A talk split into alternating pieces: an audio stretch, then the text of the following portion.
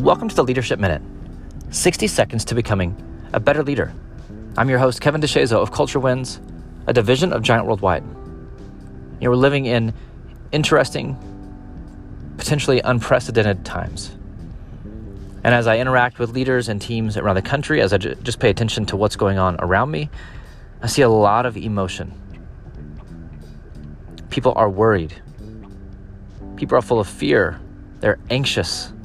They're scared. They're uncertain. There's a little bit of panic. I'm here to say that's fully okay. That is fully normal. We are emotional beings.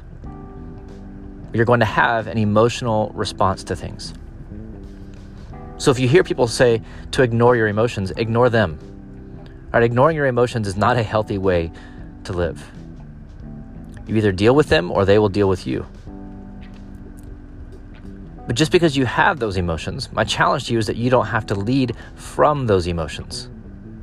If you're experiencing fear, you don't have to make fear driven decisions. You don't have to be a fear driven leader.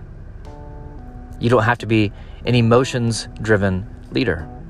Because most of the time, that's not going to lead us to the right decision.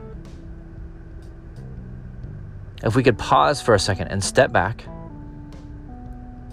and play out what would happen if decision after decision after decision was made out of fear. Would that lead to the outcome that we want? Or in the midst of fear, you can acknowledge that fear. You can you can realize that it's there. Realize where it's coming from. But you can choose to lead from confidence. You can choose to lead from courage. You can choose to lead from calm. And that's what we need. We're going to have emotions, but we are not our emotions. We are going to experience emotions, but we don't have to lead from those emotions. And so do whatever you have to do to get perspective. Go for a walk, sit alone for a minute, read a book, listen to a podcast, listen to music.